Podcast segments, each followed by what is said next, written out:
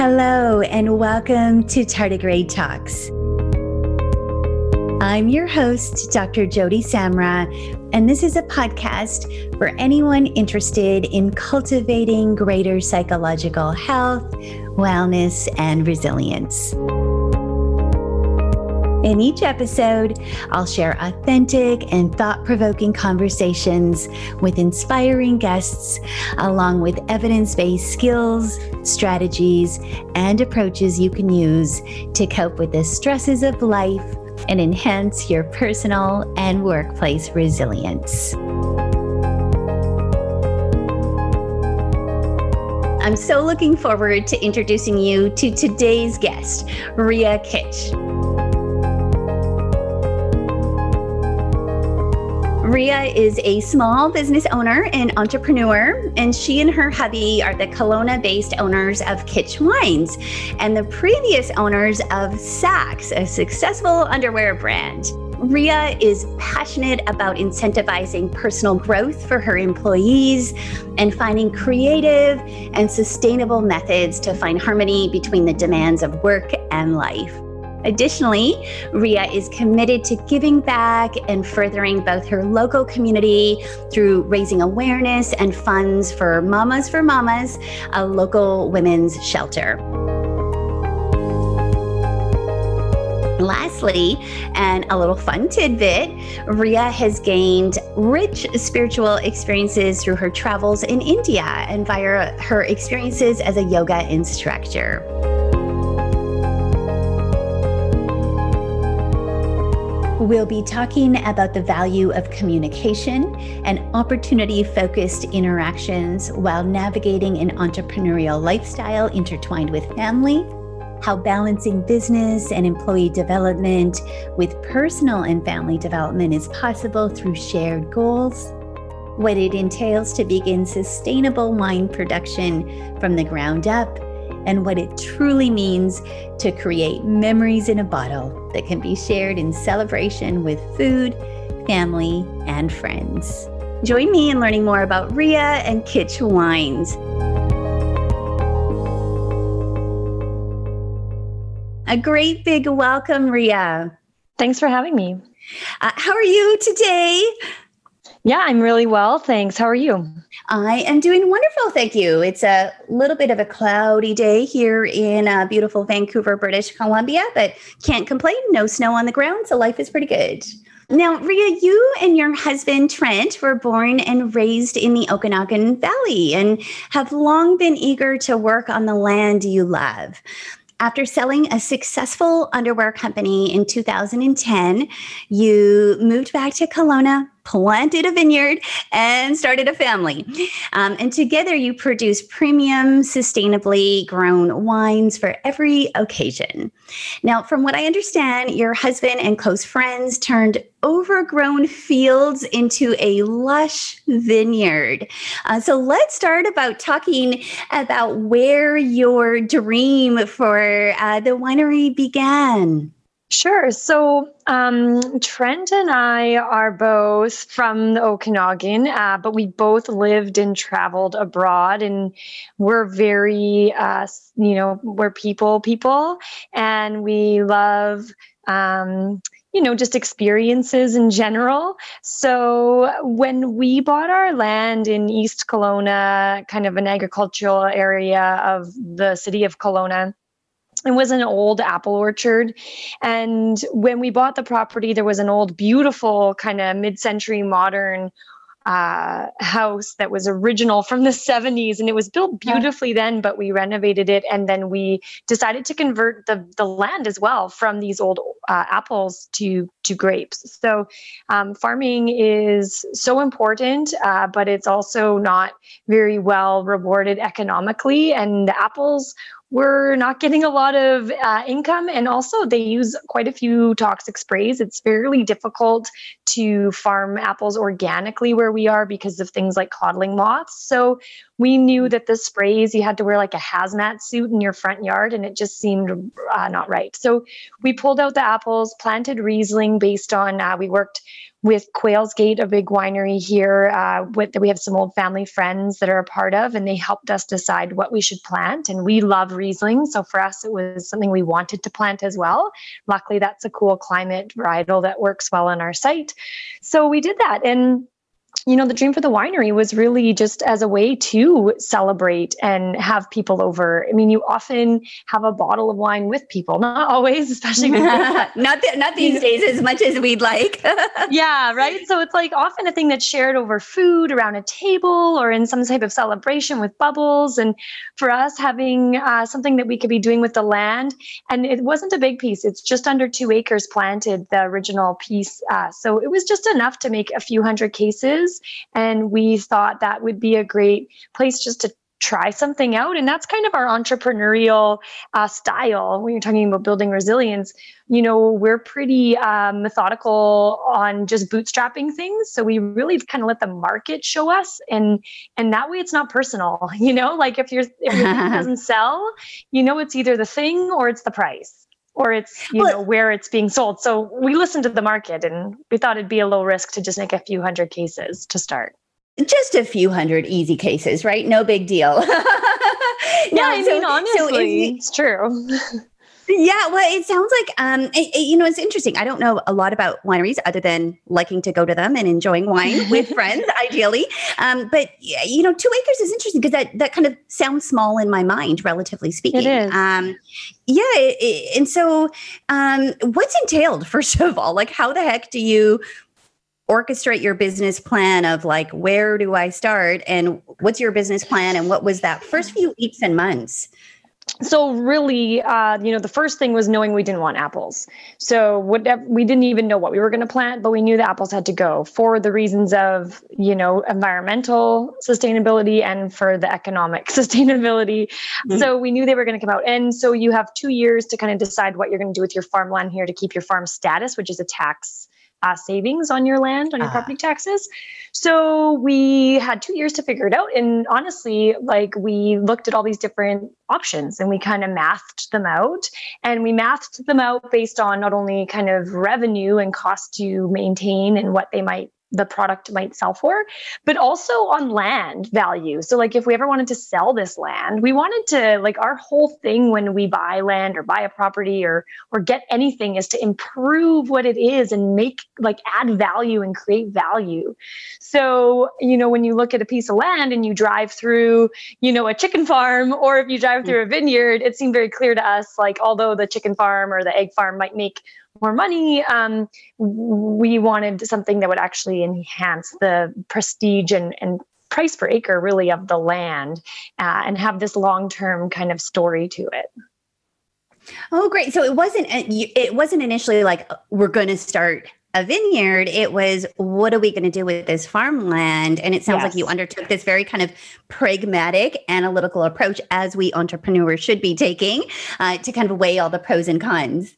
Yeah, so it is unusual in our industry. It's typically romance that fuels wineries because uh, you know most like MNP or any of these lawyer um, kind of accountants uh, companies will tell you it's it's very difficult to actually make a winery financially beneficial and have a good like rate of return right. or uh, you know so most people do it out of romance they really love wine or they really love viticulture or they you know just want a hobby kind of thing to make a few hundred cases and and that's cool um 100% but trent and i we still like hadn't had a family yet and we knew we weren't like retired that's generally a bit more of a retirement uh, romantic dream mm-hmm. so it was pragmatic and we are very uh, analytical in our approach to things like this. We don't just kind of like put the money out without kind of knowing our plan.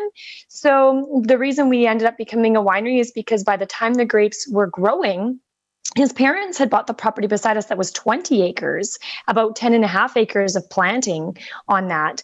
And uh, they they planted vineyards based on all of our analysis on all of what we could have done with our land. Ah. so now all of a sudden we had like 12 acres of grapes. And his his parents and sister and him they're all super entrepreneurs.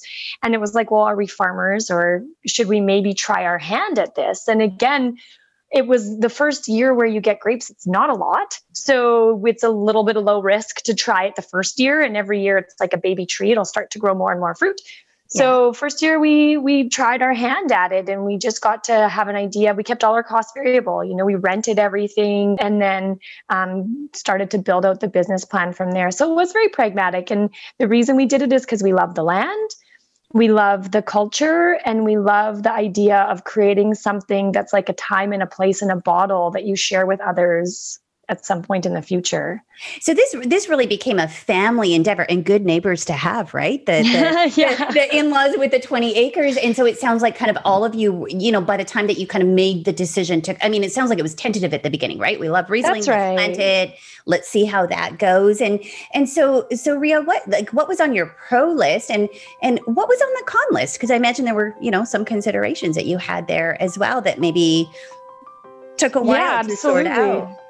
And you know, it's uh I think again because we are so analytical we, we are constantly analyzing that list because with any business or anything especially we, we did end up having a family so now some of the cons become the time you're not spending with your family um, definitely one of the cons for a winery is like i said the rate of return is is you know if you're if you're paying for the land and wanting to pay that back it's a mm. 20 mm. 25 year horizon on payback um, which as we all know in almost any other thing is, is a lot quicker so um, um, the pros, though, are like I said, kind of improving land and being able to work with the land. You know, our feeling of the seasons and changes from year to year, and really having a memory of every year is really special when it's connected to nature that way um, being able to raise your kids in your vineyard and help mm. they help us prune or they help us and you know we eat grapes and we talk about it they worked on the crush pad this year kind of raking the grapes into the press and Aww. helping us sort and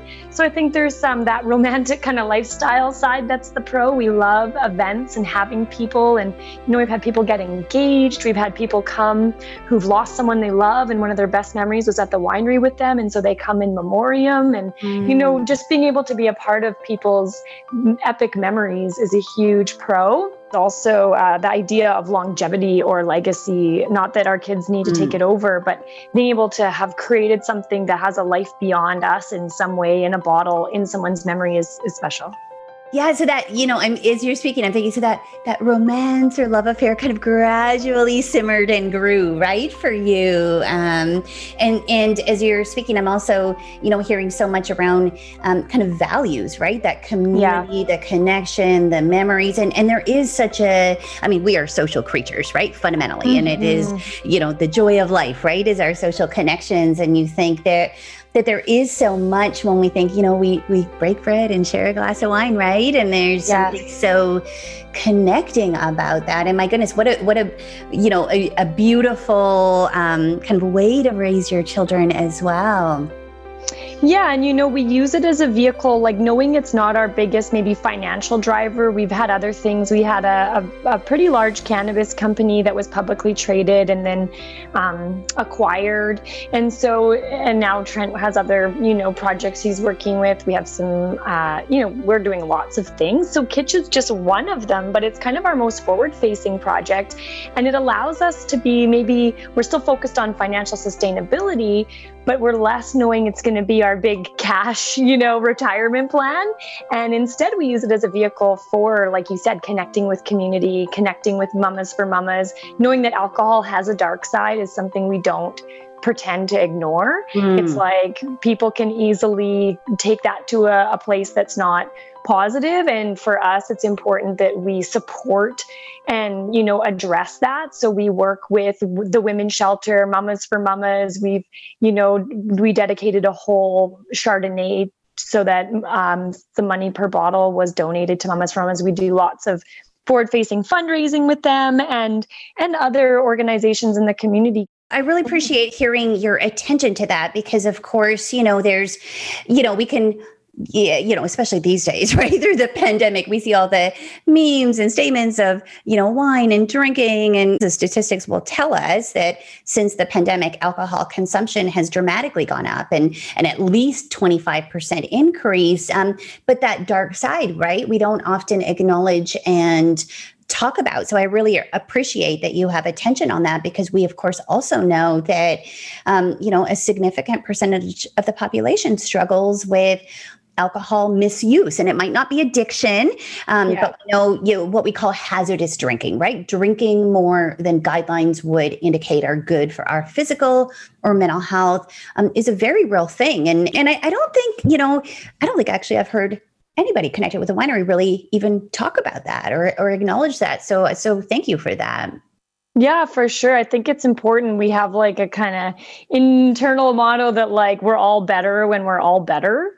Hmm. So, like, everybody in our community will be better if we're all kind of doing a better job and being our best self. And uh, that means like atten- giving attention or addressing the the skeletons in the closet or kind of the shady kind of harder, grittier parts of our community. And I think that that's really important because everybody has a story and every day is a new opportunity for them. And if we're all kind of present and trying to connect and and not like be better than or distance ourselves from those issues, like we'll actually probably all do better.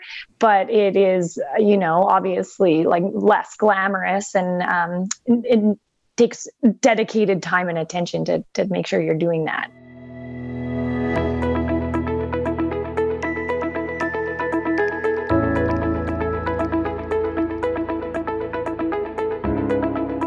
I had the pleasure of, um, of tasting your block party wine, which is fantastic, by the way, at a health and safety executive event that I was at a few months ago. And so that's where we met and we did a very yeah. nice virtual tasting, which was really cool. Actually, my, my very first tasting uh, virtually that I had done. Um, and one of the things that I found uh, just kind of impressive and and uh, kind of interesting was that your tasting room and where you sell your wine is your in-laws 1200 square foot garage.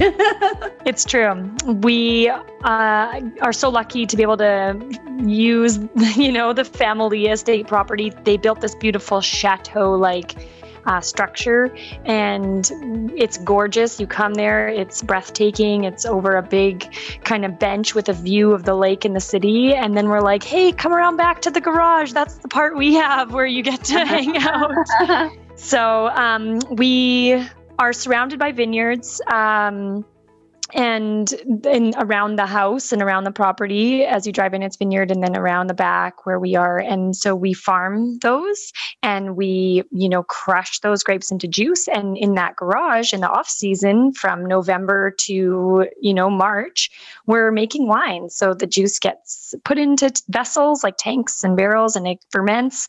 And then a mobile bottling truck comes. It all gets turned into bottles gets put downstairs in the cellar. And then in the spring and april we flip it. It turns into a cool street art filled hip hop playing tasting room and you wouldn't know that it was a big production site you know a month before.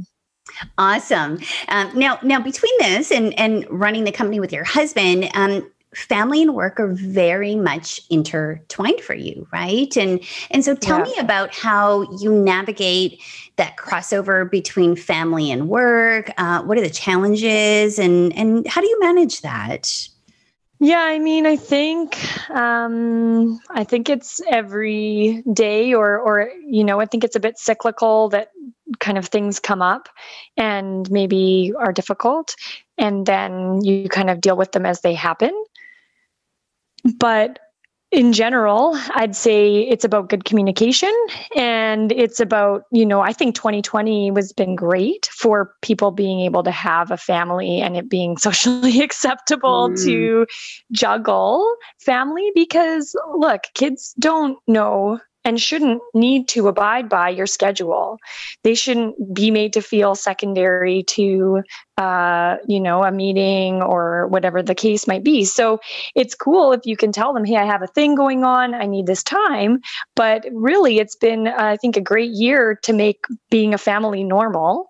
And uh, we have, we employ a single mother, and I was raised by a single mom. So we have a lot of love for just like family balance prior to this even it's a huge component of, of what we think is important um, and so it's about flex time. And for us, as me and Trent, it's about we carve out time to talk specifically about business stuff. And then when I'm with the kids or Trent's with the kids, we just try to be really like present with them and trying to, when you're at work, you do work. And when you're playing, you're playing and not trying to like multitask all the time because that's super impossible. You're touching on a few things that I think, you know, of course, there's many, you know, many impacts and results of um, the pandemic. And, and the biggest, of course, kind of trend or impact that we've seen when we think about our lives is that colliding between our work and home lives. And and uh, you know like anything I, I, believe there's some real strengths that come out of it. And as you're speaking right I, I, this is something i've heard from so many um, you know parents in our in our clinical practice um, uh, as well as through our corporate work is people are saying you know we're integrating things in a way where we have more flexibility. Um, it can allow us to both meet the needs of what we need to personal, right? So with respect to kids and mm-hmm. parents and in-laws, and be able to kind of integrate our work life. And you think in some kind of cool way, your your little ones, right? They're in kindergarten, grade one, they get to kind of come to work with you every day. And you think, well, that's kind of like kind of an interesting, I think, experience and shift that we're seeing in our society.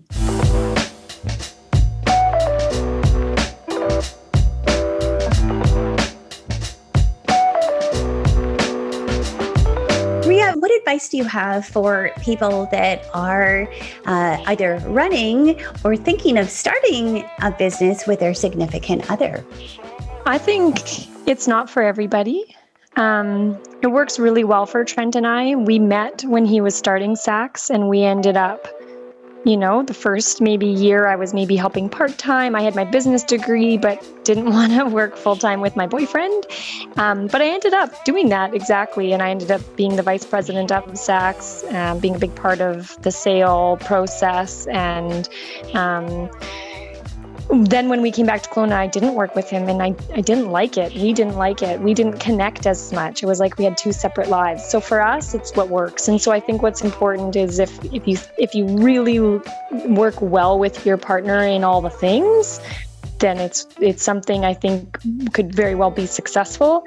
If it, your partner and you work better um, kind of with focus on your own kind of funnels and come together in certain aspects but don't necessarily work well as a fluid thing then might not be for you. So just recognizing how you work together and and kind of know think about whether that's right to be doing 24 hours a day or, or if it's better um, to have some separation and there's no right answer yeah, so that really that self awareness, right, of of our and I, you know, I think when we're, you, you know, we see couples in our therapy room, for example, uh, one of the most important um, things for all of us to become aware of as individuals within a unit, whether it's our relationship, whether it's our extended family, is having good self awareness of our needs right? And and kind of the, the non-negotiables that we require. And and you said earlier good communication?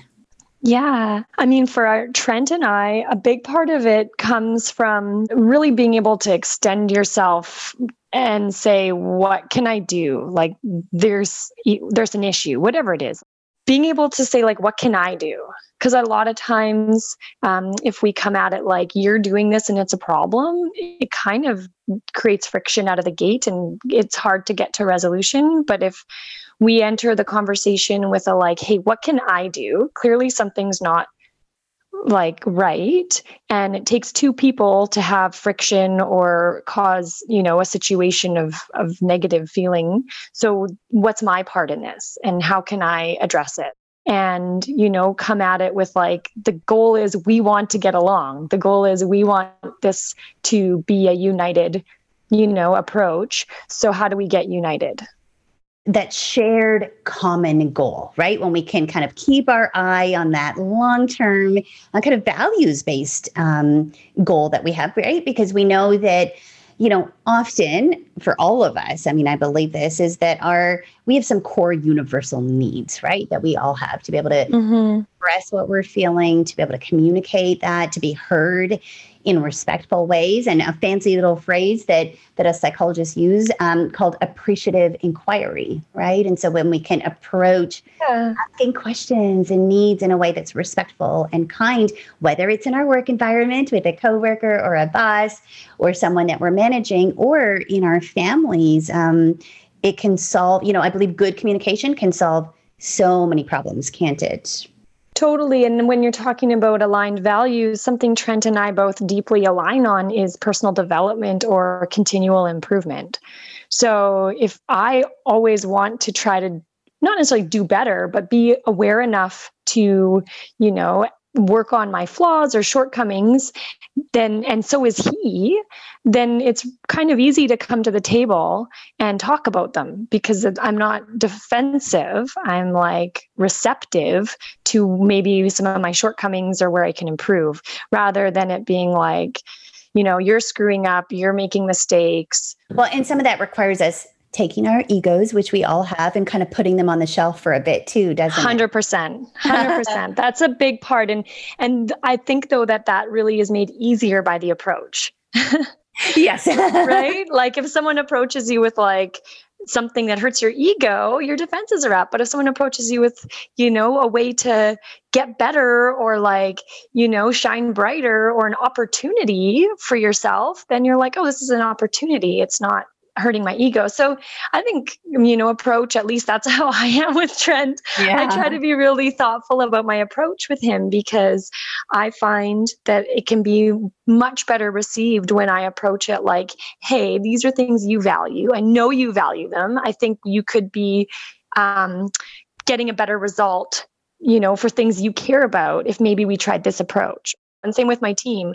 I know certain people on my team are, um, you know, driven by being able to be creative. Some are driven by being able to analyze and understand things before they make a decision. Some people love going in the moment and doing things quickly and rapid, and that gives them a lot of excitement. And some people really that makes them nervous. So, being able to create a workplace or a structure that lets those people thrive or uh, have their values met, their needs met, is something I think as an employer, you need to be, or a leader in any way, you need to be able to recognize and kind of adjust yourself.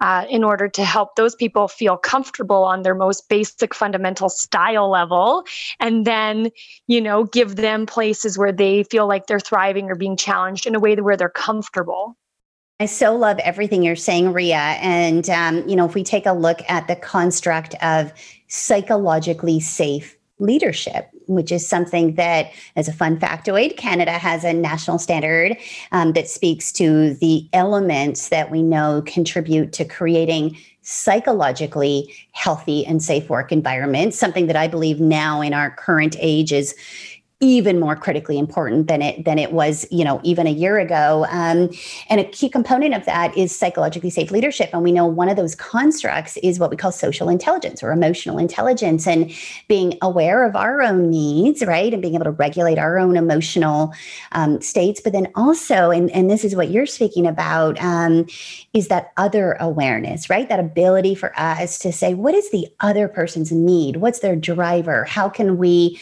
maximize um, the things that are most enjoyable and interesting and their strengths in a way, but it is not one size fits all.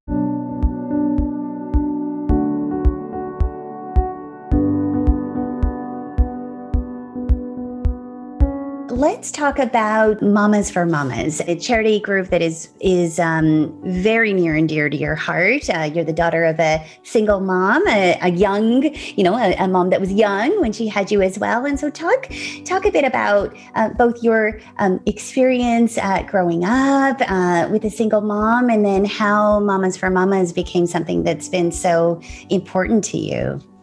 Yeah, so growing up, my mom and dad had my brother. My mom was actually 17, I think, when she had my brother, and 19 when she had me. And then my mom and dad uh, actually met because my grandmother was a foster parent, and my dad was a you know, kind of bit at risk youth. And he ended up in a foster home with my grandma and met my mom. and, um, you know, my dad's gone on to do really well, uh, but he and I aren't super close, but he's, you know, a great person and he's out in Manitoba and my mom raised us really. Um, so, not a ton of money. Uh, we lived in a duplex um, and grew up in kind of, you know, one of the lesser great neighborhoods of Kelowna, but still good. Um, but what I really learned from her was self reliance. You know, you need to be able to rely on yourself. She never really had boyfriends, she didn't have a big social life. She really just worked and took care of us. But she also wasn't the mom who like was baking and, and packing your lunches and like ironing your things. It's like I had to be, I was doing my own laundry and making my own lunches by the time I was probably like 10 mm. um, and and that's okay you know like that's a 10 year old i think is probably very capable of doing those things.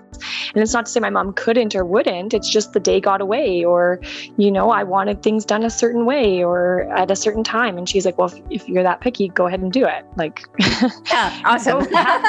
you got to remember you know? that as your little ones get a little older hey? Yeah absolutely well i still i am i i feel like i i I already do that. They already help us with the laundry and they already, you know, clear their plates. And I think it's important that kids realize how much it takes for everything to happen. Um, little by little. So, anyways, I, I, learned a lot about resilience, self reliance, and you know, uh, budgeting. We were always not able to afford the things I wanted, or so it was like, hey, I, I, was working two jobs by the time I was 15, and that was out of my own want. Like, I wanted things like a nice snowboard jacket, like that's expensive. That's hundreds of dollars. So uh, it took me, you know, a couple months to save that up because I'd only work once or twice a week and whatever. So then moving, looking forward, Trent was also largely raised by his mom just because his dad worked away. So Trent is like equally on board with Mamas for Mamas. He leads a lot of the, hey, let's do this for mamas or let's, you know, so I think for both of us, it's just a really you know mothers raise the next generation by and large. It should mm. be men as well but what ends up happening seemingly through history is it, it is often the women. And so we just need to really make sure that if they're supported likely hopefully you know the youth coming up are going to be that much more equipped and stable and happy and capable you know to help us all go the right direction as humanity Absolutely. And so this is a real, you know, a, a personal passion, uh, uh, kind of investment of your time, right? With Mamas for Mamas mm-hmm. and, and uh, very personal to both of you. And we need more men like Trent in our world. Um, yes. And, you know, and you're right, the statistics, right? And I don't think it's just a male, female, mom, dad situation, but the statistics, right? I'm a research scientist at heart. That's right. Yeah, the numbers will tell us that, um, you know, even in actually couples um, where if we're looking at say same or heterosexual couples um, two people in the household we know that the moms still um, carry, you know, upwards of 70 to 80% of what we call the household project management responsibilities. Um, and certainly if we look at, um, you know, homes where there's just one parent, often um, it's the it's the mother that is having, you know, primary or sole custody of a child. And, and we do see that burden disproportionately affecting um, single moms. And, you know, interestingly now through the pandemic as well, no surprise, um, you know, parents have had among the highest levels of stress. And we know single moms in particular are one of our most vulnerable groups uh, for, for so many different reasons. Totally.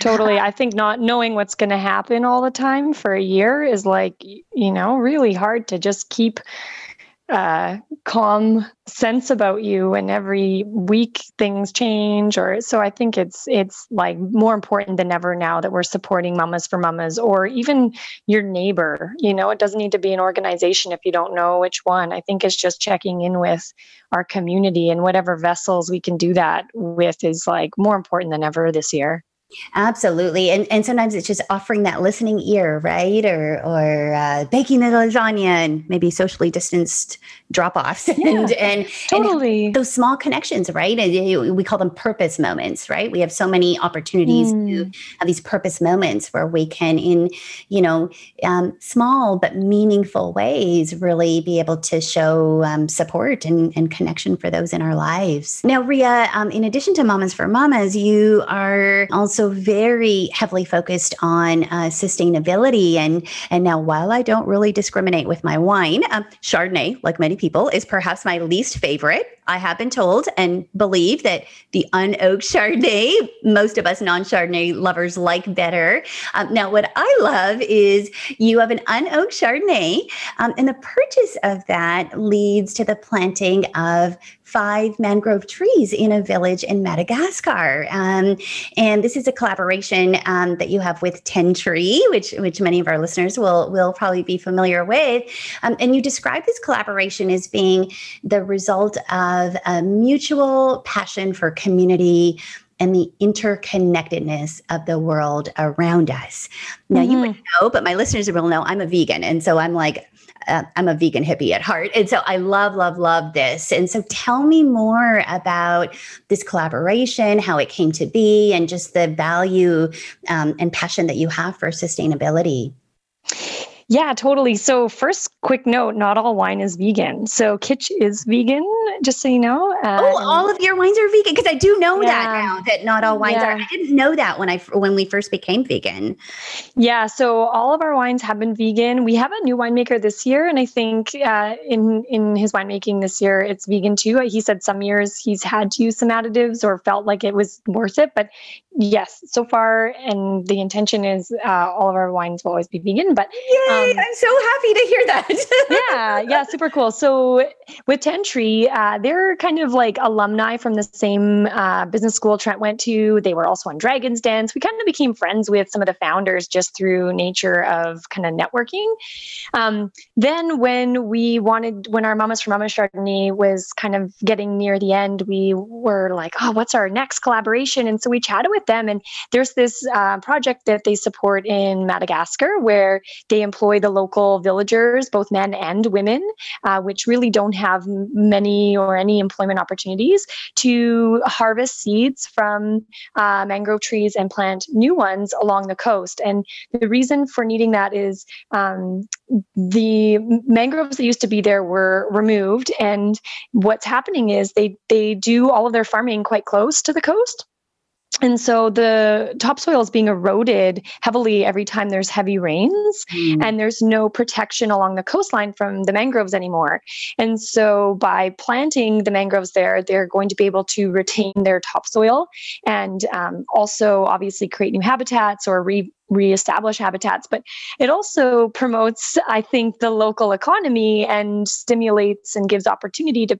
to women and men who uh, might not otherwise. So it really holistically uh, checks a lot of our boxes on our values. And you know what? It's been a really big support local movement in the world, in Canada for sure, in BC. And um, that's great. But I think you know the interconnectedness of something that happens far away really affects us was seen twice this year. Once, obviously, with the initial pandemic, and then also we had so much smoke from something that happened thousands of kilometers away and it clouded our skies. And so it's great to support local. It really is important. And I, I, I fundamentally believe we should be supporting the small entrepreneurs that are risking a lot rather than putting money into the big pockets that you know the few get. But i also believe that acknowledging and and putting some attention on things happening far away is is equally important. And that's what this project kind of fulfills for us Oh, so so beautiful, and I so so echo everything that you said, Ria. I mean, just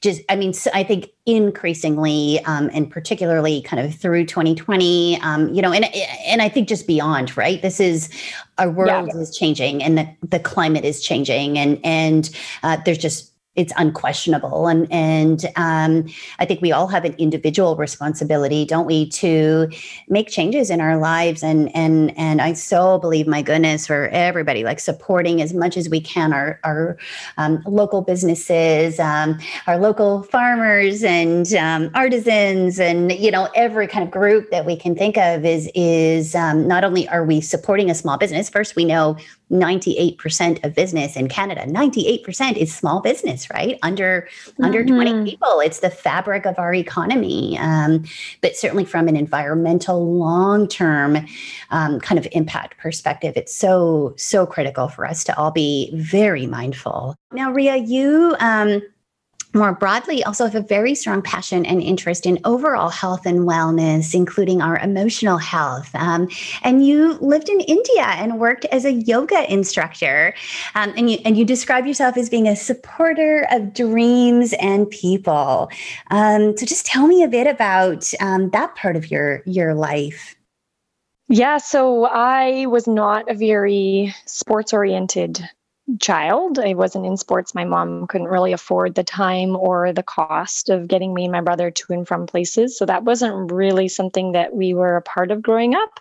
So I didn't think of myself as a sporty person. However, fast forward to my 20s, and I'm trying to stay fit now because it's not so easy and natural. And I really fell in love with yoga and what I really fell in love with was the mind breath connection and, and being able to wield my mind through breath and movement and being able to really be that uh, a way to navigate life. So when you talk about resilience, I really feel like yoga and meditation is a really powerful tool to to building the muscle of your mind's resilience.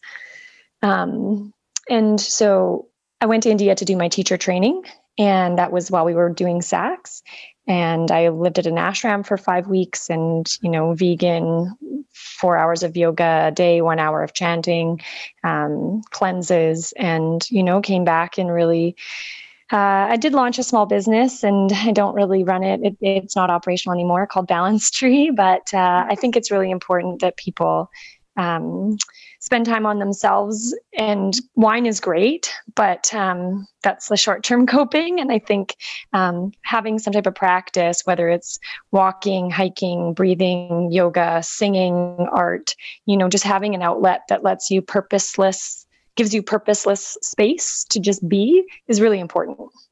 Yeah, absolutely. And I mean, we think about, um, the the positive impacts on our mental health of any activity that requires us to pause, um, be present, um, and mm-hmm. get stillness. Right, whether it's yoga, whether it's meditation, and you know, for some people, I'm I'm one of these folks. It's the type A in me. You know, meditation's not quite my thing, um, but active mindfulness, right? And we can be actively mindful. Yeah. For a hike with our pets, doing art, strumming our guitar. There's all of these activities that can get us into what we call a flow state, right? With that sense of yeah. we're so present, we lose sense of time, um, and and we know, you know, and I I just love as a as a psychologist to be seeing more and more research coming out every year that looks at the immense benefits on on things like anxiety and depression um, when we are able to cultivate practices in our life that allow us to do that. And it's something that we have to keep challenging ourselves and remind ourselves and when we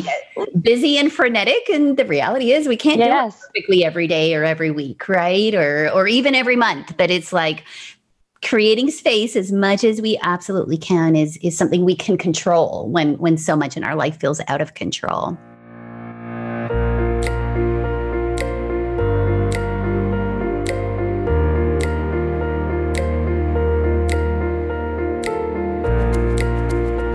Now, Ria, beyond just talking, uh, you know, talking the talk, you you walk the walk when it comes to wellness, and and one of the things that I've loved is you actively work to incentivize well-being in your company, um, and in fact, you offer a 1.5% increase in salary per year to those who meet personal goals.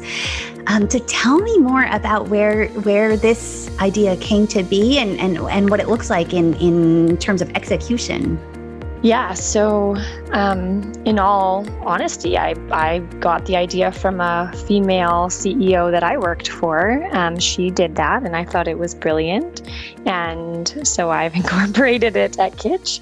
So we have, you know, a 9% total package of salary based on different milestones and goals. And in general, goal setting is something we do together. And goal setting is a principal value of Trent's for sure. It's something I try and keep up with that he's really good at. But setting goals and staying focused on them is uh, totally a key success factor of of ours and it's something he's very very good at doing. So we've tried to really bring that into the culture and values at kitsch wines. And one and a half of those 9% is rewarded based on a goal or two goals that are set for a person personally. And this is just to support their uh, work life balance quote unquote but also just to you know really example to our team that we really care about them. And i feel really lucky if somebody wants to devote their life energy to my project so everyone's given we don't know how many hours on this earth and people are choosing to devote you know x percent of those hours to a project that I'm working on and it has my name on it. I feel like thank you so much. Mm. What can we do to support you and and your life energy and your projects? So you know, I think we live in a time, and I think we're going to see it more and more, where uh, humans can do kind of whatever they want. A lot of things are automated. A lot of things that used to be human jobs are are not, and people can do what they'd like. So for us, it's really important that we're offering people purposefulness, meaningfulness, and that's where those collaborations come from too. Is I think it gives our team a lot of excitement to know that they're not just selling wine; they're planting trees or they're helping families. Um, and and then the, the percentages of bonus for personal goals is really a way for us to help them, you know, build a path for their life that really makes them feel excited about where they're going and what they're doing and for us to be able to be a part of that. So beautifully put. I mean that and you're absolutely right, especially for us small business owners, right? That are, you know, we have all kinds of challenges coming in our businesses and and as you put when people commit and give their their life energy or a big portion of that life energy. Um, you know we know all of us spend more waking hours with our kind of work family right? Uh, mm-hmm. you know these days it may be virtual um, and uh, but so important and uh, you know particularly for us small business owners um, that kind of commitment and investment. Tell me ria about some some of the fun personal goals that um, you have had members of your team identify. Yeah, some of the goals that we've seen include, you know, mountain biking goals, like a number of trails or levels of difficulty. We had one girl goaling to get certain accreditations in her wine education. We had a goal around family connection. One person wanted to um, actually quite a few goals around family connection, whether it's seeing grandparents more often or spending more time reading with their kids or uh, spending more time kind of active with their kids. Um, it's really been a great way to help get people kind of away from the busy mentality, you know, like I'm too busy to do things. Uh, that I maybe would want to do. And it's like, no, you're not too busy because you're actually going to get a bonus yeah, if you do it. and, and, you know, and we know, you know, finances are good for our mental health and and it incentivizes us that's a reality right we're pretty absolutely we're pretty simple creatures um you know and here's the thing we know about goal setting is generally in life we're pretty bad at setting good achievable goals, right? We we set these lofty goals. We may be well-meaning, um, but we know. I mean, if we look, for example, at New Year's goals, the literature will tell us that 92% of us fail on those New Year's goals. We, you know, we fast forward uh, six months later, and and most of us don't even remember what that goal was. And so, uh, what we also know from the research literature is that a few things: writing our goals down having accountability and having that social support is really predictive of us being successful in those goals. So I, I really want to commend you, um, yeah, for setting that up. And I have to say, we're, we're at very small startup stage here, but certainly as we're kind of evolving a more formal structure, it's something that I may be borrowing from you. yeah. Yeah. And I think the accountability part is the key. I think everyone can set goals and they may be lofty or they may not be measurable enough. But I think where we're still honing and and where I want to see us improving, and that starts with my leadership, is on the accountability side, meaning regular check-ins. So we already have a monthly meet it tends to get taken up with operational conversation but it's def I, I think you know if we're going to set these goals we need to check on them regularly and be reminded of them as like our little north star because it's so easy to get distracted by all the shiny objects that get passed around our emails and our phones so that's really where that lies and then my other kind of principal value that this all comes from is you know no matter what your business is it's really only good as the people that you have. So all of the infrastructure around supporting them even if we only had two or three employees it's like having a handbook that really clearly outlines you know um, policies and and we wrote it i wrote it in a very like kind of casual my voice way but I didn't want to have to talk about these things when they were all of a sudden an issue. Like, let's say someone's parents are sick. Well, are they allowed to take care of them or not? And what are they paid or not? Or are they taking vacation days or not? And having just some general leave guidelines and vacation guidelines and the bonus structure laid out and having this really clear kind of roadmap for anyone that comes on board, it just shows them that you really care about them and it takes away a lot of the uncertainty around like what happens if. And spending that time, I think, has really shown everyone that's joined the team or that was on the team when it launched like how important they are and how much we are like thinking about them and, and value again their life energy yeah, absolutely. And you know, you you have, I mean, separate from you, kind of four full-time people with your company i've got six people on payroll that are kind of non-consultants and associates and you know one of the things that i will say again and again to to businesses is when we're thinking about enhancing workplace psychological health and safety. Um, we it's not you know health and safety is not about policies and procedures. Yes they help us articulate the things exactly as you're saying um, but it's ultimately about people and how we relate. And we don't need an hr department. We don't need a consultant. No. we don't need someone dedicated right to all of these pieces. What we need to do is really identify um, you know things as they come up right? Anticipate challenges that might come up. Get some clarity like you you know know, my policies and procedures manual, you just start somewhere, right? You start with a page and it becomes two and it becomes three. And yeah, and you you add to it. And so you're doing, you know, such a fantastic job of of really implementing, you know, probably without even knowing it, um, principles around psychological health and safety in a small business. And so, you know, for our listeners that are working in or running small businesses, um, you know, really important for everyone to know that we don't need to get overwhelmed by this, that we just start somewhere. And and if we start somewhere that's aligned with values as you have so beautifully done ria um, that just kind of lets everything else start to fall in place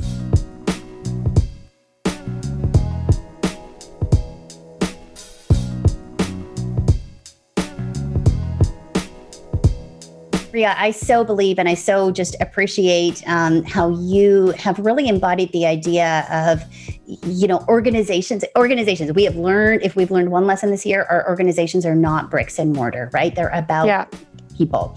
And we know that resilient organizations ultimately are going to result when we have resilient individuals within our organizations. And, and so I so commend you for the work that you are doing. Um, I guess uh, I'd, I'd, like to just ask you your um, kind of final words of advice, um, you know, especially to those small business owners that are maybe struggling. We know that, of course, small business has been most hit over this past year. Um, what's your best advice on ways to cultivate resilience within our small businesses? I guess, you know, the one piece of advice, I don't know the best, uh, but what's coming to my mind is, um, you know, you're part of a community as a person, as a business, as a family you are part of a community. And the more that you can, even digitally, connect with your community, um, I, I, think that will garner uh, support and could, you know, result in also sales and hopefully, you know, enough to kind of bridge this gap. I think by connecting with community via social media or emails or phone calls and kind of talking amongst competitors, even when I say community, it's other businesses doing the same thing as you. Um, and maybe working with them on what's worked or how they're, maybe we can share staff, maybe we can share tips, maybe we can share government programs we've discovered, and really kind of don't try and do it alone. Don't isolate to every extent. Definitely do what you can to utilize your community and also pay it forward your your community. Post about people in your community doing things that you think are cool or collaborate maybe in in ways that you can with your vendors or your customers and try and build community on the platforms available to you today uh, in the methods available to you today and hopefully that will help get us through these you know next few months Wonderful. Well, thank you so much, uh, Ria, for your time and your your wisdom, and for the the wonderful values based uh, company that you are leading. Uh, thank you so much uh, to our listeners for tuning into Tardigrade Talks. If you've enjoyed our conversation, we would love for you to subscribe and consider sharing with a friend. We have a breadth of free resources designed to help you enhance your psychological health and wellness on our website, tardigradetalks.com. Thank you so much, and I hope you join us at the next episode. Wishing you psychological health, wellness, and resilience. Until next time.